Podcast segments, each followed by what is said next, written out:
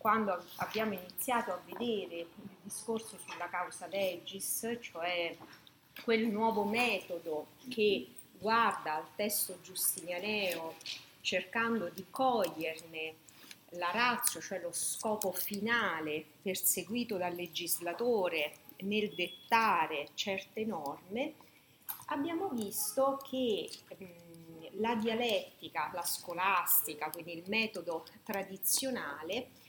progressivamente, diciamo anche lentamente, ha avviato un metodo di interpretazione sempre più creativo, cioè un metodo di interpretazione che non punta più come nella fase iniziale della glossa eh, soltanto, cioè soltanto, non punta più eh, a, come dire, cogliere il significato del testo normativo giustinianeo che è stato appena riscoperto, ma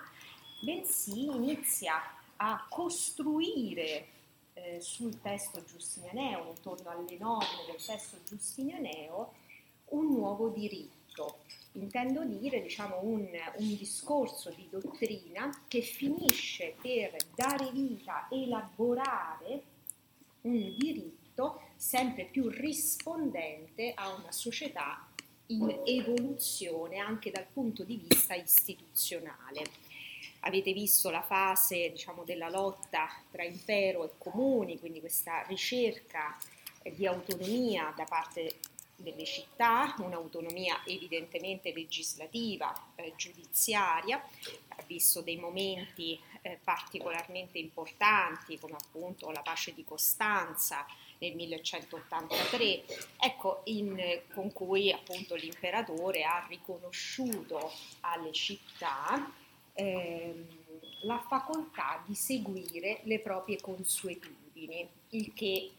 equivalse a dire che eh, potevano rivendicare, erano titolari di una autonomia legislativa, appunto giudiziaria e quindi di una propria giurisdizione, seppure sottoposti sempre, naturalmente, alla giurisdizione dell'impero. Quindi in questo contesto che ho veramente solo brevemente richiamato, ehm, si sono fatti avanti nuovi diritti, cioè il diritto romano ehm, ormai studiato, ehm, concettualizzato eh, nelle scuole, a questo diritto romano si è accostata una serie di diritti particolari legati senz'altro a queste autonomie istituzionali, uno tra tutti per esempio gli statuti dei comuni, che per eccellenza è un diritto proprio di alcune entità, eh, chiamiamole diciamo comuni. In questo contesto anche il diritto romano eh, inizia ad essere visto sempre più non come l'unico diritto come è stato in una fase iniziale quando è stata fondata la scuola di Bologna, cioè l'unum ius, quell'unico diritto che poteva disciplinare tutto, prevedere tutto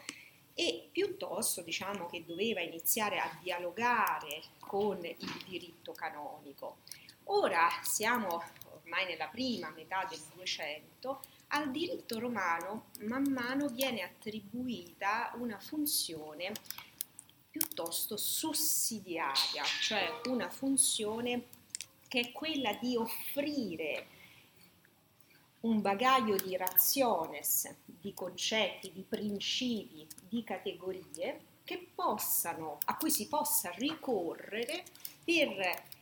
interpretare ma anche colmare quelle lacune o quei vuoti, possiamo dire, normativi lasciati dai diritti particolari. Quindi cambia, come dire, l'equilibrio, cambia la visione anche del diritto romano, il ruolo che deve ricoprire nell'ordinamento. Questo perché, come vi abbiamo mostrato il professor Conte a lezione, la società naturalmente ha conosciuto degli sviluppi istituzionali così importanti da dare vita a nuove figure, innanzitutto quello dei comuni, che poi ben sapete, evolverà ovviamente, evolveranno nelle signorie e nei principati, ma anche a livello di stati, per esempio la figura del re di Francia, quindi di un sovrano nazionale che è una figura ulteriore rispetto a quelle a cui diciamo, ci siamo abituati eh, del Papa e dell'imperatore. Allora, anche nel contesto scientifico, questa visione, questo nuovo equilibrio ehm, si, si, riflette pienamente. Eh, già con Piglio da Medicina, vedevate l'altra volta, fa ingresso eh, un, una concezione nuova eh, del metodo didattico. Vi ricordate, Piglio da Medicina addirittura propone una riforma didattica, cioè un'abbreviazione eh, degli studi legata a un cambiamento di metodo. Il ricorso è sempre naturalmente a un metodo dialettico, però si iniziano diciamo, già con Piglio da Medicina a fare avanti metodi nuovi, per esempio quello che cita anche Cortese dell'argumentum asimili, cioè si era fatta avanti già con Piglio da Medicina un metodo eh, da cui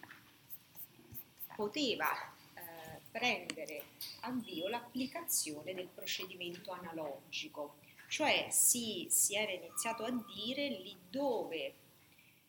medesima, una razio eh, sta alla base di, fa, di due fattispecie. Queste fattispecie evidentemente sono simili e allora se una medesima razio ispira due fattispecie simili, queste qui dovranno essere sottoposte allo stesso regime normativo. Un po' diciamo il principio eh, molto famoso di eadem ratio, ibi idem ius, cioè un principio molto antico, un principio molto noto, però che nel momento in cui questi eh, giuristi iniziano ad applicare al corpus giustinianeo, quindi al testo normativo del corpus iuris civilis, dà vita veramente diciamo, alla creazione di un nuovo diritto. Quindi cambia, diciamo,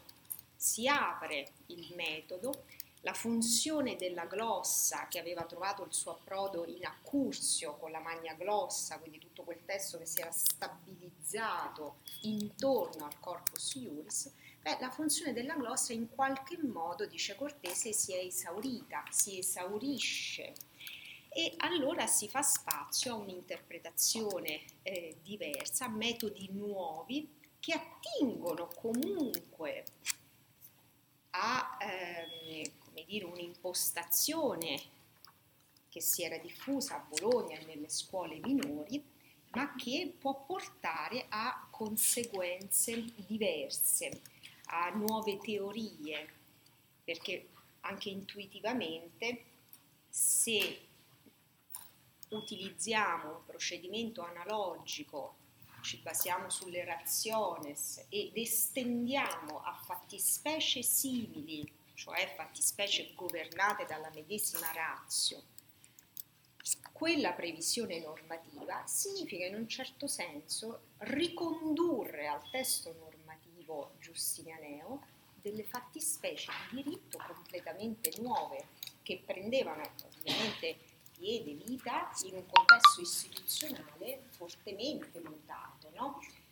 Quindi questo testo giustinianeo ehm, con le sue raziones riesce a rispondere, a disciplinare una realtà nuova, creando evidentemente un diritto che si allontana dalla littera, cioè dal testo originale giustinianeo. È si dice un'interpretazione creativa.